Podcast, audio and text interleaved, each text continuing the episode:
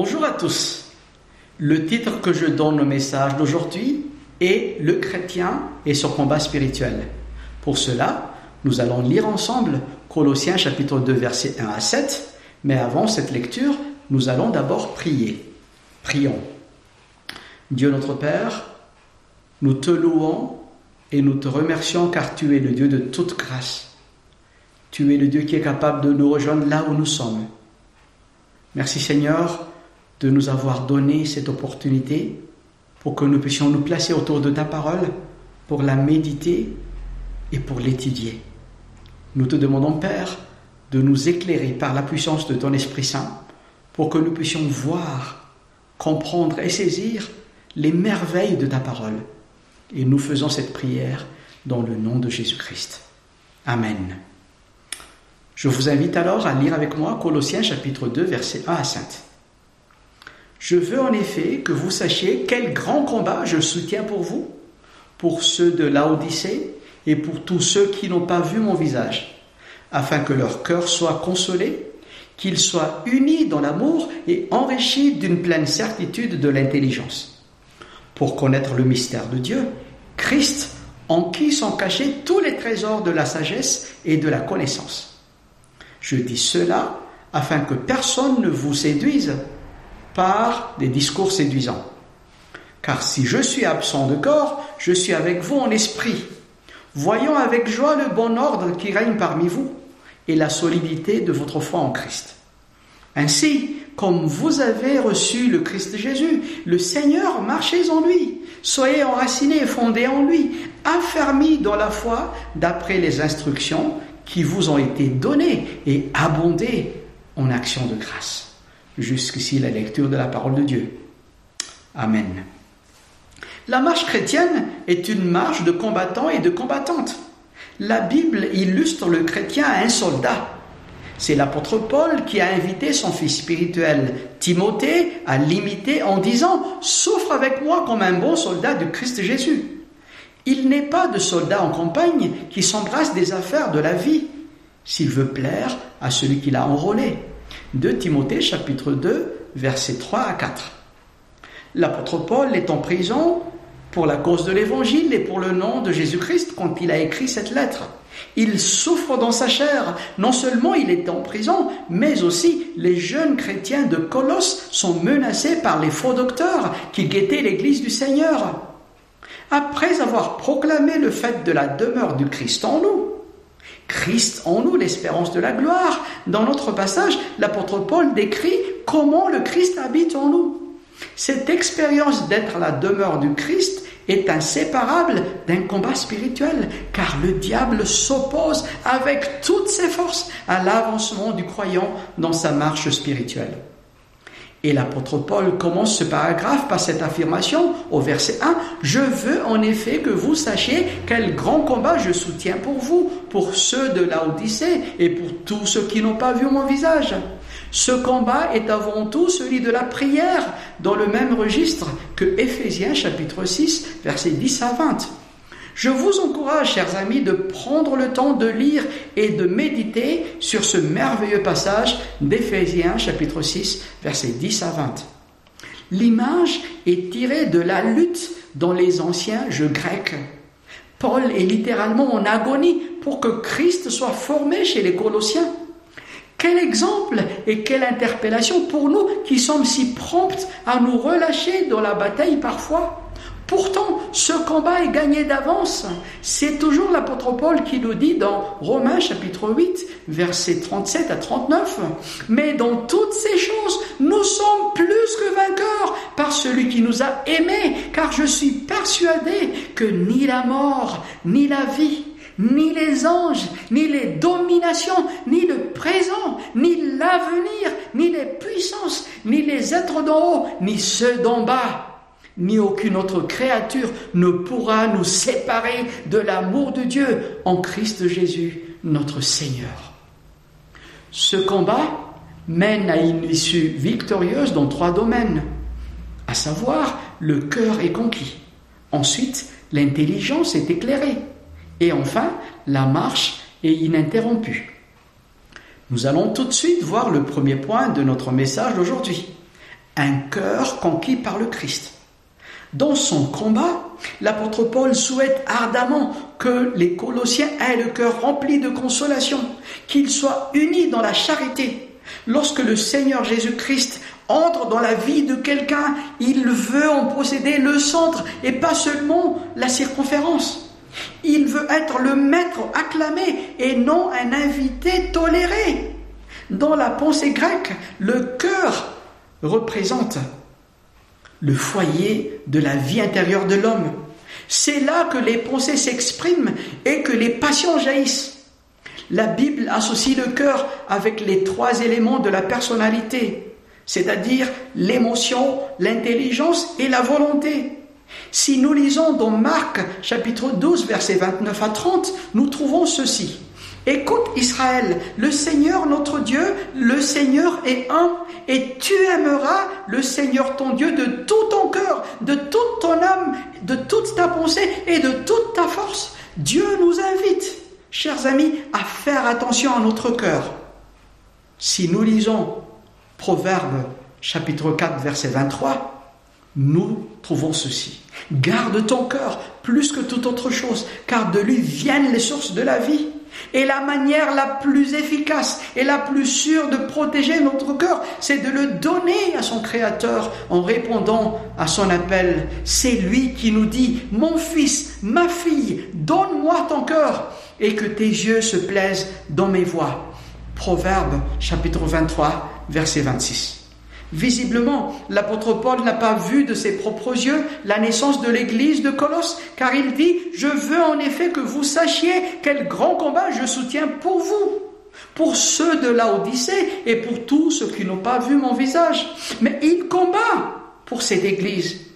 Et il veut que ces jeunes chrétiens de Colosse sachent que Paul désire ardemment que leur cœur soit consolé et qu'ils soient unis dans l'amour et enrichis d'une pleine certitude de l'intelligence pour connaître le mystère de Dieu. Christ, en qui sont cachés tous les trésors de la sagesse et de la connaissance. Ce sont les versets 1 à 3 de notre passage qui disent cela. Cher ami, ton cœur est-il déjà conquis par le Christ? Le Seigneur Jésus est-il déjà entré dans ta vie? En tant que maître incontesté et Seigneur souverain. Paul prie afin que les cœurs des Colossiens soient remplis de consolation et pour que leur cœur soit rempli de bonnes choses, il faut qu'ils soient vidés de tout ce qui les encombre et les charge. C'est ce qui se passe quand le Christ prend possession de notre cœur. Car Jésus-Christ a écrasé par sa mort celui qui détenait le pouvoir de la mort, c'est-à-dire le diable. Ainsi, il a délivré tous ceux qui, par la crainte de la mort, étaient toute leur vie retenus dans l'esclavage. Hébreu, chapitre 2, verset 14. Jésus-Christ a pris sur lui nos péchés, nos imperfections. Il a subi la colère de Dieu à notre place. Il est mort pour nous sur la croix. Par ailleurs, il nous donne sa vie, il nous donne sa paix, sa justice, sa consolation. L'as-tu déjà reçu, cher ami? Sinon, qu'attends-tu? Aujourd'hui, si tu entends sa voix, n'endurcis pas ton cœur. Et si tu as déjà donné ton cœur à Jésus, combien de pourcents lui as-tu donné? Sache que le Christ n'attend pas de toi 10% ou 50%, ou même 99,99%. Il veut ton cœur tout entier. Cher ami, Jésus-Christ veut conquérir ton cœur tout entier. Ce matin, maintenant, que l'Esprit du Dieu vivant te vienne en aide afin que tu puisses lui dire Viens Seigneur Jésus, et règne dans mon cœur, je te donne toute la place dans ma vie, fais de moi la personne que tu veux que je sois. Nous venons de voir le premier point de notre message, le cœur conquis par le Christ. Le deuxième point que nous abordons est le suivant, une intelligence éclairée par le Christ.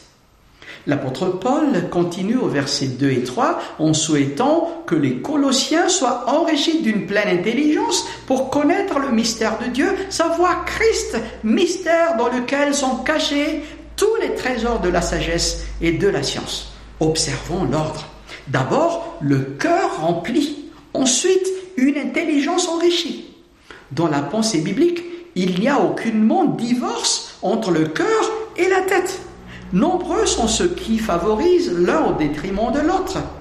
Le christianisme n'est pas du sentimentalisme ni de l'intellectualisme, mais quand Dieu nous touche, il le fait au niveau du cœur. Le sentiment, la conscience d'être coupable devant le Dieu trois fois saint jaillit du fond de notre être intérieur. Dieu touche également notre intelligence. Par la puissance du Saint-Esprit, Dieu ouvre notre entendement pour comprendre que nous sommes pécheurs, séparés loin de Dieu et que nous avons besoin de sauveurs. Par notre entendement, nous confessons nos péchés devant Dieu et nous nous soumettons à la Seigneurie de Jésus-Christ. Paul désire que les Colossiens soient enrichis d'une pleine intelligence pour qu'ils connaissent le mystère de Dieu, ce qui était caché de tout temps à toutes les générations, mais maintenant révélé à celles et ceux qui appartiennent à Dieu. Le mystère de Dieu, c'est Christ, en qui sont cachés tous les trésors de la sagesse et de la science. Les faux enseignements qui menaçaient l'Église de Colosse prennent la sagesse philosophique, une doctrine particulière accompagnée de rites d'initiation et de pratiques secrètes réservées uniquement aux élites. L'apôtre Paul combat encore une fois avec véhémence cette fausse doctrine en, affirmant que Christ est le mystère de Dieu. C'est en lui que sont cachés tous les trésors de la sagesse et de la science. Mais pourquoi ces trésors sont-ils cachés? On ne peut pas apprécier les trésors de la sagesse divine sans l'expérience de la présence du Christ en nous. Jésus-Christ est l'incarnation de la vérité, mais on ne peut accéder à ce trésor du ciel sans le chemin de la repentance et sans la vie de la foi. Les versets 4 et 5 nous montrent que la crainte de l'apôtre Paul n'était pas vaine. Je dis cela afin que personne ne vous trompe par des discours séduisants, car si je suis absent de corps, je suis avec vous en esprit, voyant avec joie le bon ordre qui règne parmi vous et la solidité de votre foi en Christ. Les gens de l'époque, influencés par la culture grecque, étaient sensibles aux belles paroles. Les jeunes chrétiens de Colosse doivent apprendre à regarder au-delà de l'apparence trompeuse et à discerner les ruses du diable qui se cachent derrière elles. Les mots ordre et solidité sont des termes utilisés dans l'armée. Nous avons ici l'image d'un officier qui passe en revue ses troupes le premier terme évoque le défilé du régiment et le second, ses dispositions en face de l'ennemi. Même si Paul est absent de corps, même s'il ne voyait pas physiquement les Colossiens, il se réjouit en voyant spirituellement avec joie leur défilé militaire au quotidien. Je dis bien dans le sens spirituel. Les Colossiens sont prêts à aller au combat et ils sont disposés à faire face à leurs ennemis. C'est le Christ, le mystère de Dieu, en qui sont cachés tous les trésors de la sagesse et de la science, qui garantit la victoire en accordant aux Colossiens une intelligence éclairée. Et c'est cela qui permet aux croyants de vaincre les ruses de l'ennemi, les discours séduisants des sages selon le monde. Cher ami, Comment peux-tu avoir une assurance de la victoire face aux ruses de l'ennemi Quand ce dernier viendra te faire miroiter devant toi les discours séduisants et les fausses, sagesses la parole de Dieu t'invite aujourd'hui à offrir au Seigneur ton intelligence afin qu'il l'éclaire et la renouvelle et que tu puisses croître dans la connaissance du Christ, le mystère de Dieu en qui sont cachés tous les trésors de la sagesse et de la science. Jusqu'ici, nous avons vu que le combat du chrétien mène à une issue victorieuse dans le domaine du cœur et dans celui de l'intelligence. Le dernier point de notre message est intitulé Une marche ininterrompue. Quand le cœur est conquis par l'amour de Dieu, quand l'intelligence est éclairée par la gloire du Christ. La marche du chrétien continue et demeure ininterrompue. Les versets 6 et 7 de notre passage nous disent ceci. Ainsi, comme vous avez reçu le Christ Jésus, le Seigneur, marchez en lui.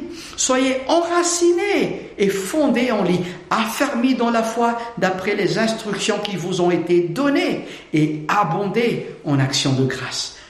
Tout par grâce, du début jusqu'à la fin du pèlerinage du chrétien. Ainsi, comme Christ est venu habiter en nous quand nous l'avons reçu, pas en tant que visiteur, mais en tant que Seigneur et Maître, demeurant en lui pour marcher avec lui. Il y a là deux faces d'un même fait. Le Christ est en nous et nous sommes en lui. Celui à qui j'ai ouvert mon cœur devient celui qui m'ouvre le sien. Dans le Nouveau Testament, le verbe marcher évoque le fait d'adopter un style de vie. Quatre aspects de la marche victorieuse en Christ sont présentés au verset 7. D'abord, être enraciné en Christ. L'image est celle d'un arbre qui tire sa substance du sol dans lequel il plonge ses racines. L'accent est mis sur les racines qui ne se voient pas et qui descendent profondément en terre. N'est-ce pas le psalmiste qui utilise l'image de l'arbre pour illustrer la vie d'une personne? Dans Psaume 1, versets 1 à 3, nous trouvons ceci. Heureux l'homme qui ne marche pas selon le conseil des méchants qui ne s'arrête pas sur le chemin des pécheurs et qui ne s'assied pas sur le banc des moqueurs, mais qui trouve son plaisir dans la loi de l'Éternel et qui médite sa loi jour et nuit. Il est comme un arbre planté près d'un courant d'eau qui donne son fruit en son temps et dont le feuillage ne se flétrit pas. Tout ce qu'il fait réussit. La solidité et la santé de l'arbre dépendent uniquement de la vitalité du sol. C'est la vie cachée avec Dieu en Christ. Ensuite, être fondé en Christ. Ici, l'apôtre Paul utilise l'image de l'architecture pour illustrer le chrétien. L'accent est mis sur le fondement et sur ce qui est bâti dessus. Christ est la fondation solide et inébranlable. Donc, dans 1 Corinthiens, chapitre 3, verset 11, nous lisons, car personne ne peut poser un autre fondement que celui qui a été posé, savoir Jésus-Christ. Mais aussi être affermi dans la foi afin de tenir ferme contre les vents et les pluies qui s'abattent sur les arbres et les maisons. La foi fortifie les racines et tient vigoureusement la construction. Deux versets que nous connaissons bien dans Hébreu 11, versets 1 et 6, nous disent ceci. Or, la foi, c'est l'assurance des choses qu'on espère, la démonstration de celles qu'on ne voit pas. Or, sans la foi, il est impossible de plaire à Dieu. Celui qui s'approche de Dieu doit croire qu'il existe et qu'il récompense ceux qui le cherchent. Et enfin, abonder en action de grâce. La reconnaissance tient une grande place dans la vie chrétienne. Un cœur rempli, une intelligence éclairée et enrichie, une marche bénie et ininterrompue conduisent à la louange incessante envers notre Dieu et Père, car il en est entièrement digne. Chers amis, je voudrais conclure ce message en vous posant la question suivante. Êtes-vous prêt au combat auquel Dieu vous appelle? Un combat dont le résultat est connu d'avance, une vie victorieuse, assurée par celui qui nous aime, qui nous a délivrés de nos péchés par son sang et qui a fait de nous un royaume des sacrificateurs pour Dieu son Père. À lui la gloire et le pouvoir au siècle des siècles. Amen. Apocalypse chapitre 1 versets 5 et 6. Souvenons-nous, chers amis, Christ est celui qui veut conquérir notre cœur, éclairer et enrichir notre intelligence. Il est le mystère de Dieu en qui sont cachés tous les trésors de la sagesse et de la science, par qui nous pouvons marcher jusqu'au bout de manière ininterrompue. Que l'Esprit du Dieu vivant nous vienne en aide pour que nous puissions laisser la parole de Dieu, la parole de vérité et de vie, prendre racine en nous et que nous puissions marcher en Christ, enracinés et fondés en lui, affermis dans la foi et avec action de grâce. abondante. Soyez tous bénis et à Dieu seul soit la gloire. Amen.